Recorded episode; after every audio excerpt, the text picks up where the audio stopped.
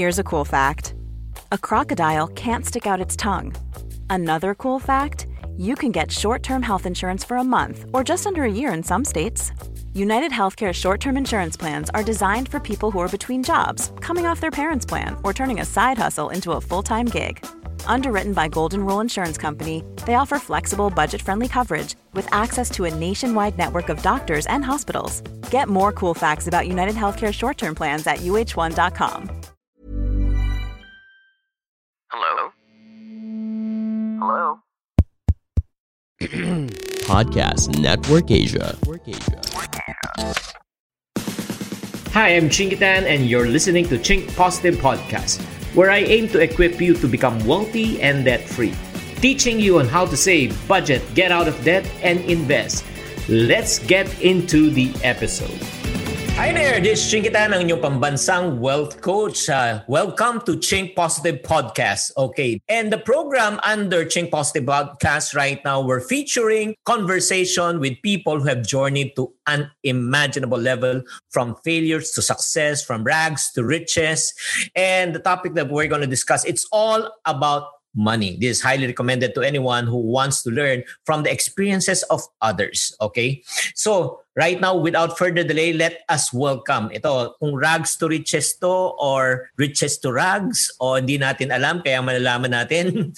He's a host, comedian, author, and content creator. He's the host also of Phil Coche, an online portal to buy and sell cars, and host of Feelings at 1PH and Signal Channel 1. He wrote many books such as Suplado Tips, Pogi Points, Office Petics, and many more. He's also considered as an underpaid uh, podcaster. Let's well, all welcome a good friend, si Mr. Suplado himself, Mr. Stanley Chi. Hi, Stanley. Hi, Sir Chinky. Kumusta kayo? Thank you for inviting me sa Chink Positive. Ako eh, sa totoo ano? lang, from rags to rags pa rin ako. Gabi naman talaga, no?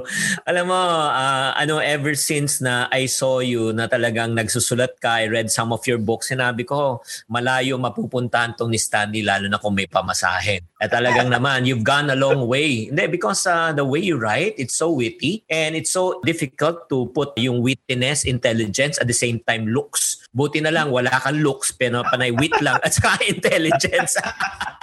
And the reason why, guys, I can say this with conviction because it takes one to know one, okay? Pareho kaming walang looks, oo.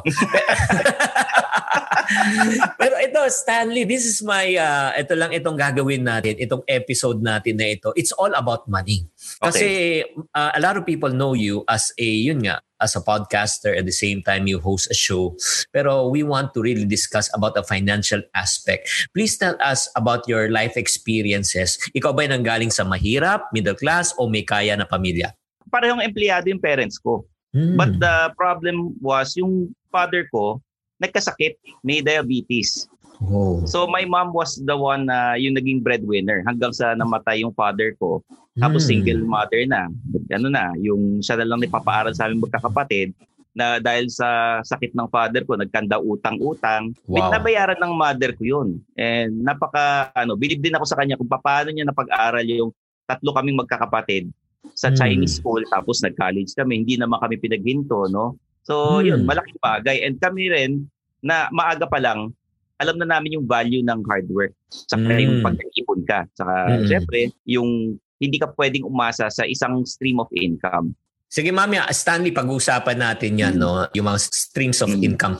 Pero let me ask you right now, uh, nung bata ka, nung naghihirap, siyempre si mama, tinataguyod kayo, ano hindi mo makakalimutan na experience nung when you okay. were young? Nung mga panahon na yun, yung father ko, nagda-dialysis na. Nung, nung na-hospital siya, nung hindi na siya nakauwi ng bahay namin. Yung dialysis na nauso noon, parang dextrose. So ako yung nag, ano, hmm. parang sinusulit namin yung dialysis na yun para yung matulungan namin yung father namin. And hmm. naranasan namin yung, nung namatay kasi father namin, long test long test sa Chiang Kai-shek College. So nag-exam kami. Mm. Hindi kami nakapag-aral, nasa burol kami noon.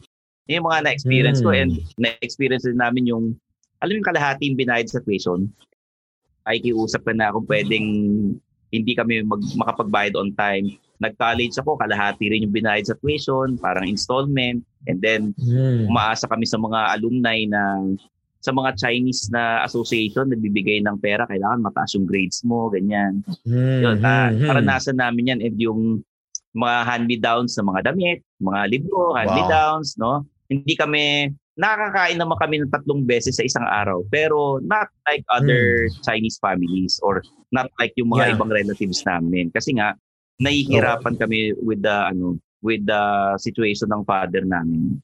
Stanley, during that time, ano yung feeling? Ano yung feeling? Siyempre, right now, parang wala na yan eh. Tapos na yan eh. Pero during that time, ano yung nararamdaman mo? Nung time na yun, ano ka pa eh, mga mm. teenagers pa kami, mga bata pa. So, naawa kami sa father namin at kumbaga, nung nakita namin yung paghihirap niya, ayaw namin maranasan yun. At mm. yung sa hmm. mother namin, nung nakikita namin siya, yung siya lang nagtatrabaho, I cannot mm. imagine kung paano manghihiram sa kapatid, manghihiram sa anak. Oh. Medyo nakakahiya eh. Grabe. O, lalo na pag empleyado ka at yun lang yung stream of income mo. I cannot imagine the mm. mental na stress na dinanas ng magulang mm. ko. So, kaya wow. hanggang ngayon, hindi pa ako nag-aasawa eh. na-trauma. na-trauma. And then, ito naman Stanley, let's talk about hmm. income, 'di ba? Ano yung pinakamaliit na income na natanggap mo? Anong work 'yun, 'di ba, nung nag-umpisa ka? Ay, yung fresh grad ko, naabutan ko yung sweldong 7.5. Oh, naabutan ko 'yan and I'm a fine arts graduate. Nung time na 'yon, mahirap makapasok sa advertising agency kapag wala kang kakilala mm. at pag wala kang mm. uh, connection, parang hindi ka nag-OJT sa advertising agency, wala kang connection, no? Eh, sa Chinese family, mm. very, konti lang yung mga nagpa-fine arts eh. Noong mga panahon na yon, mm. pinag-aaral kami computer science, or yung mga business courses, or basta wag fine arts. Yun ang sinabi sa akin ng mga mm. kamag-anak ko. Kahit ano, wag lang fine arts mm-hmm. kasi wala raw pera dyan. And mm. ako, yun talagang gusto ko, pinursu ko talaga kahit na yung mga auntie ko, uncle, mga pinsan, lahat yan sa mga pamilya eh. Minsan, ang style ng mga magulang, pass the message. So, nalalaman ng lahat ng kamag-anak mo, ikaw yung huling makakaalam na yung pala yung issue. Gabi, no? Pero siyempre, hmm. ano, di ba, parang I'm sure maraming nakikinig ngayon, nakaka-relate, di ba? May pangarap ka, pero maraming nagda-down at di naniniwala, hmm. di ba? So ito naman, ano yung naman pinakamalaki na di mo sukat akalain that you're going to earn in your entire life? Ito ba ay galing sa negosyo, fee, o trabaho? Maalala mo yan? Ano yung pinakamalaki? yung pinaka-unang ano, ikukwento ko yung the first million that I earned mm. nung ano, I was in my early 20s. Nagtrabaho ko sa advertising agency. So, tinaga ko, pinag-aralan ko yung mga computer programs and sinwerte ako na yung account executive namin nag-resign, she transferred to a multinational company na naghahanap ng mga freelance art directors. And sinwerte ako na nung time na yun, parang uh, yung freelance artist niya, sinabi siya sa trabaho. Parang hindi tinapos yung deadline. So, namumroblema siya kung ano ipapakitang artwork sa kliyente. Yung naalala ko, brochure design pa yan for PLDT. So, pumunta siya sa opisina namin kung saan siya nanggaling dati at nakikiusap sa mga nag-overtime na artist. Isa ako doon sa nag-overtime na artist. Ako yung na- nahuling na- naiwan sa opisina. So ako, nung nakiusap, ginawa ko after that, nagulat ako, ang laki ng bayad sa akin. So, naalala mo kung magkano ang pinaka yung binayad sa'yo during that time? Okay.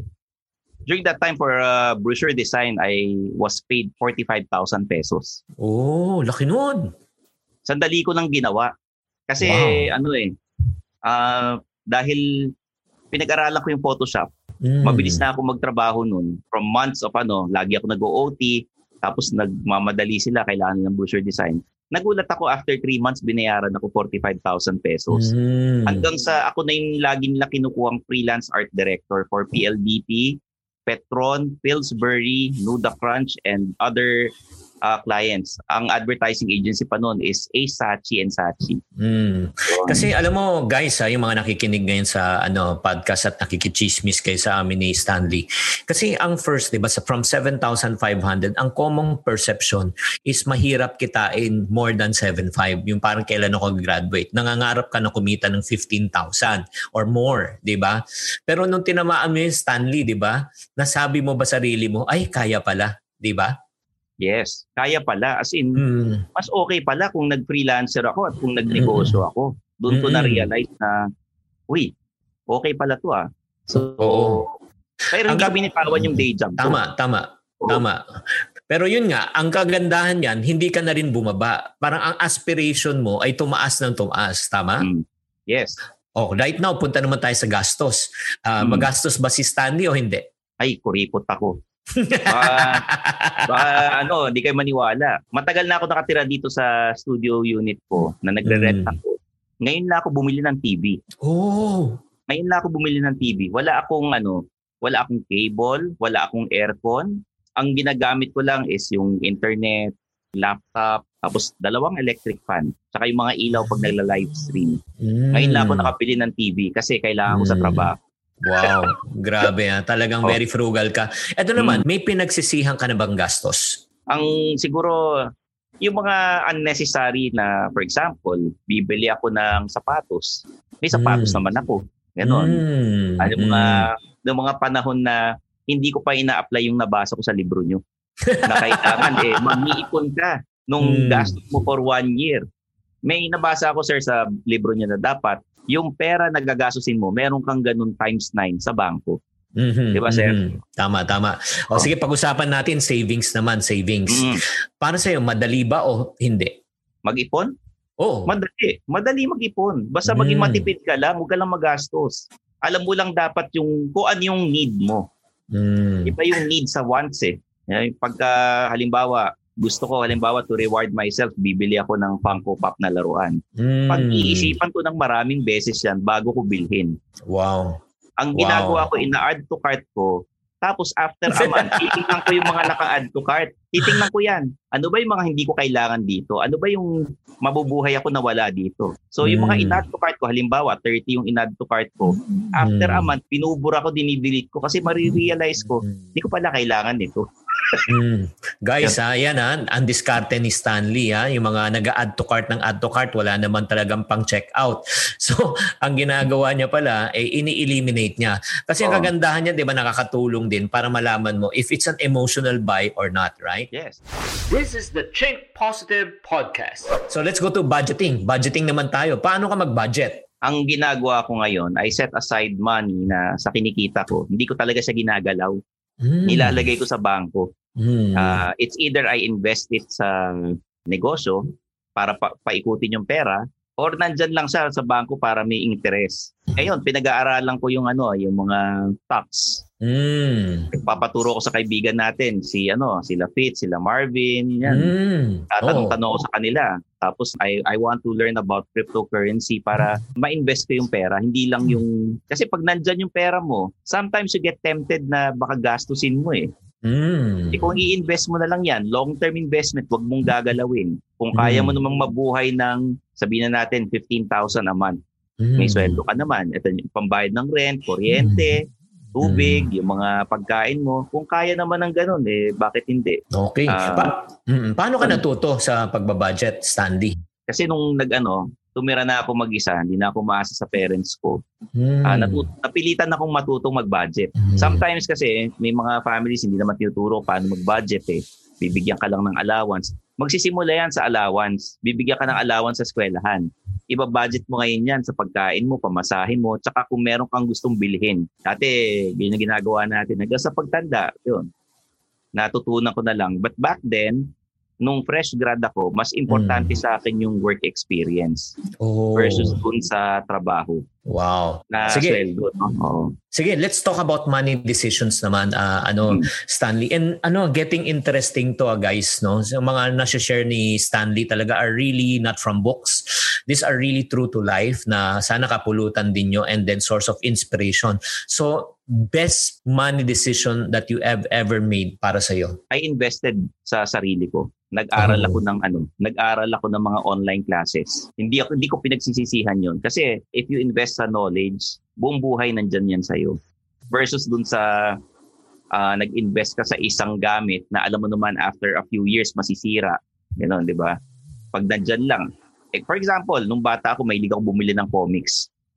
Yung comics ko nandiyan lang sa isang box, hindi ko na binabasa.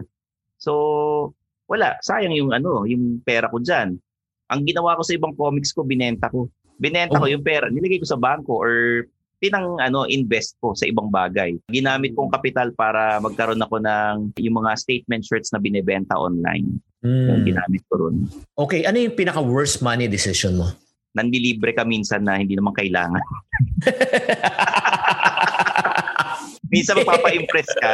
Magpapa-impress ka, nililigawan ka, lilibre mo, ganyan. Hindi naman kailangan ilibre sa ganitong ano. Yung mga mm. ko minsan, ganon. Mm. Tapos ano ba, yung mga yung mga gamit na alam mong later on masisira siya. Halimbawa for ay, yung mga damit, yung mga ibang yung mga laruan minsan, ganyan. So ginagawa mm. ko binebenta ko para lang mabalik yung ano, yung ginastos ko doon. Mhm. Sige, pag-usapan naman natin ngayon investments. Okay. Pinakamaling investment na nalugi ka? Nalugi ako sa isang business na pinasok ko noon. Niloko kasi kami ng ano, niloko kami ng kinuha namin ng employee.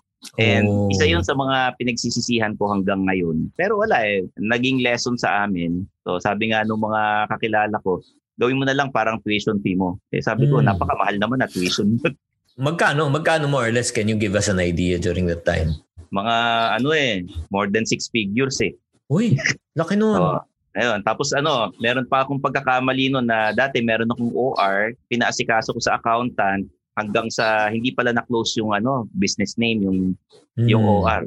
So I had to pay the BIR para oh, lang maano yung cases. So yun, isa sa mga worst na decisions ko. Ano naman yun? Six figures naman yun. Wow. Ito naman, ano yung pinakamagandang investment na nagawa mo naman? Yung sa shirts. Kasi hanggang ngayon tumatakbo siya. Yung sa knowledge, pag nag-enroll nga ako sa online classes, kasi pag natutunan ko yun, pwede ko ituro sa iba. Mm. And pag hmm. tuturo ko sa iba, halimbawa, halimbawa nagtuturo ako ng art sa mga bata, mm. nag-start din ako. So kahit pa paano, bumabalik yung investment ko. Mm. Uh, oh, oh. Let's talk about sources of income naman. Ito, mm. that, uh, eh, nasabi mo na ito eh. Importante ba na maraming sources of income? Dapat. Don't put mm. your eggs in one basket. mm. oh, ito hindi naman. Tayo pwedeng, oh, hindi tayo pwedeng umasa lang sa pag-host. Uh, Sige. Alam natin, ang trabaho sa TV, sa radyo, mm-hmm. anytime pwede yung mawala. Mm-hmm. So you have to be practical din. Mm-hmm. You have to, lahat ng natutunan nyo sa eskwelahan, sa dati nyong trabaho, huwag nyo kakalimutan yan. Mm-hmm. Uh, gamitin nyo to your advantage. Like, uh, I used to work freelance sa mga NGOs. Ako yung tumutulong sa marketing campaign nila. Mm-hmm. Sa mga advertising strategies nila. Ako yung consultant nila. And then, nagbebenta ako ng mga online uh, ng mga statement shirts online. I used to write freelance for FHM. Columnista mm. ako dati ron. So kumikita mm. rin ako. And then pag summer, nagtuturo ako ng art sa mga bata. Mm. At uh, yung mga yung mga ibang business right now, may binebenta akong mga suplado mugs eh. Inaayos oh. ko pa lang. So, galing, hindi lang galing. ako tumigil sa mga t-shirts. May mga mm. mug ako na medyo ano yung mga naughty na ano, naughty na designs, mga makukulit na statements, yun ang hinahanap sa atin eh. Galing, galing, so, galing. Ang, so, ano, more or less right now, you have at least four or five income streams, right? Right, yes, yes. At okay. hindi pa nagtatapos dyan. Gusto ko pang magkaroon ng iba. I'm planning to have a novelty online store. Sige. Alam mo, Yan. Stanley, pagkatapos nito, mag-usap tayo. Let's brainstorm. And hmm. ano na lang, storm na lang kasi wala tayong brains, no? and then we can come out with something, no? I can, I'm sure, no? So right now, ito naman, ano yung money philosophy mo, Stanley? Sabi sa akin ng father ko noon, pag may 100 pesos ka, yung 30 pesos itatago mo. Yung 70 ang ano, gamitin mo.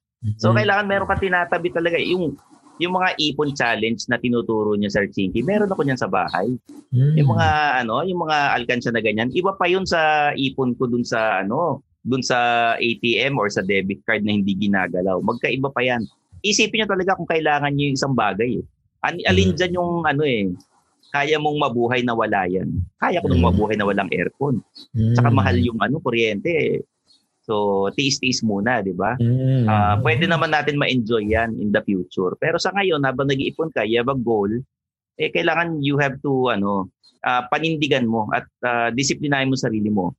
Right now, ang in, pinag-iipunan ko, Sir Chinky, is ano, mm two-bedroom condo unit. Halimbawa, wow. ganun lang, sir. Ganun ang pinag-iipunan ko. Tapos sabi ko, hindi ko kailangan ng sasakyan ngayon. Mm, Kasi tama. pandemic eh. Hindi naman ako lumalabas. Lahat na ginagawa ko dito sa bahay. Work mm. from home ako. So, mm. nagrenta ko yung walang parking. Yung hindi ko kailangan ng sasakyan. Yun. So, ang galing. kailangan talaga maging practical eh. Tsaka, wala na yung pride-pride na porke ganito ka, dapat may kotse ka, may ganito kami. Hindi, mm. hindi importante yon Hindi porket branded yung suit mo from uh, head to toe, eh mayaman mm. ka. Hindi ganun. Okay na sa akin yung simple ako manamit. Basta may ipon ako. Kasi I have to save for a rainy day, lahit, lalo na uh, may, may lahi kasi yung father ko na may diabetes siya, yung lola ko may mm. diabetes. So, nag-iingat mm. din ako kailangan ko mag-ipon. Kasi yeah. hindi natin alam kung ano yung pwede mangyari in the future. Ano ba yan? Ipapamana pa, oh. diabetes pa, oh. di ba? Sana pera na lang. This is the Chink Positive Podcast. Ito na lang, ito na lang. Ito yung ano, biggest money regret. If you can really turn back uh, the hands of time, what will you undo hmm. or change? Hindi ako kumuha ng insurance nung bata ako eh. Hmm. Hindi ako kumuha nun eh. Hindi ako hmm. kumuha ng ano eh, um, hindi ako nakapag-ipon for a condo unit nung kabataan ko. Mm. Kasi I was paying off yung mga ibang yung utang, tapos kailangan ko magbigay sa bahay, yung mga ganong expenses. Tapos nung mas bata ako, hindi pa ako yung hindi pa ako nag-iisip na baka in the future ganito mangyari sa iyo. Eh ngayon iniisip na natin ano eh, ano na mangyayari sa atin kapag ka nawala yung ganitong trabaho. Hindi natin iniisip dati yun eh. Akala natin our job sa opisina is forever or di mo kailangan mag-business, yun tapos nahihiya ka magbenta. Yun yung mga pinagsisisihan ko mm. uh, back then. Okay. So one last question na lang. Ito, uh, Stanley. Uh, if there's one thing that you can ano advise to the listener right now regarding money, what will it be? Okay.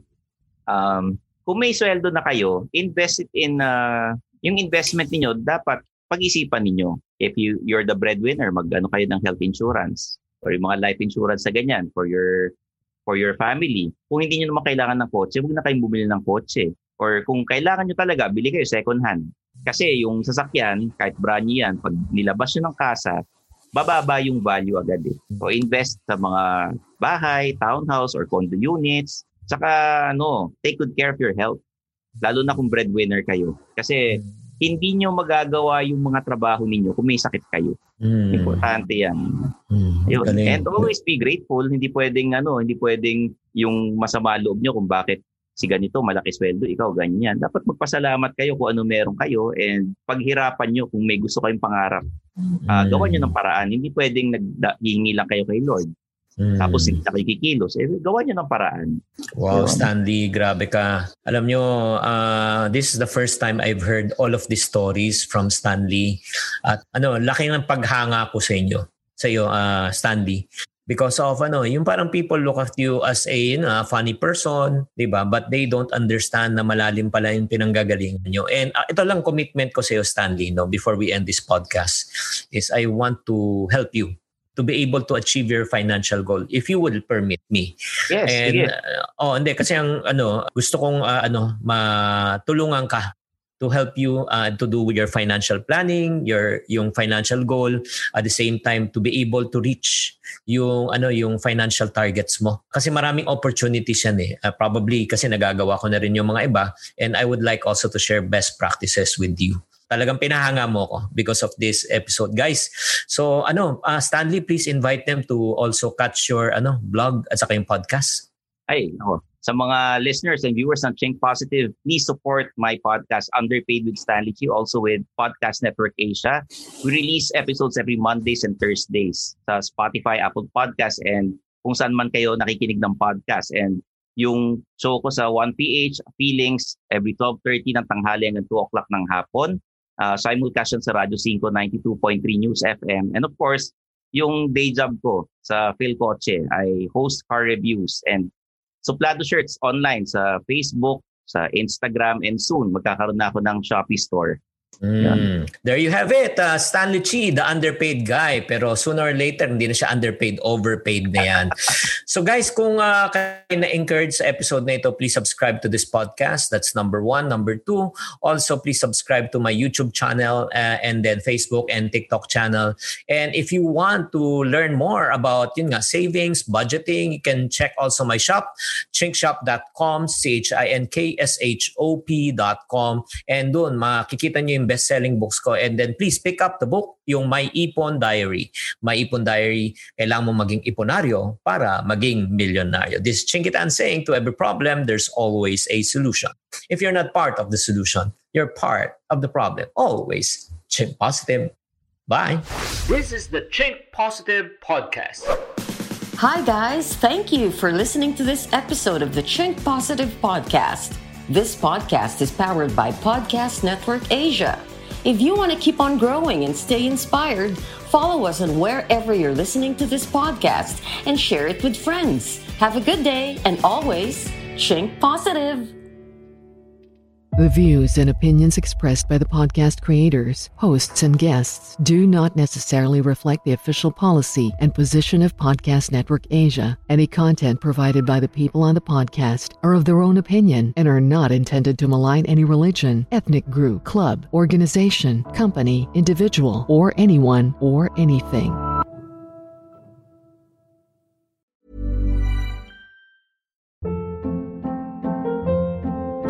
Hold up. What was that? Boring. No flavor. That was as bad as those leftovers you ate all week. Kiki Palmer here, and it's time to say hello to something fresh and guilt-free. Hello Fresh. Jazz up dinner with pecan-crusted chicken or garlic butter shrimp scampi. Now that's music to my mouth. Hello Fresh. Let's get this dinner party started. Discover all the delicious possibilities at hellofresh.com.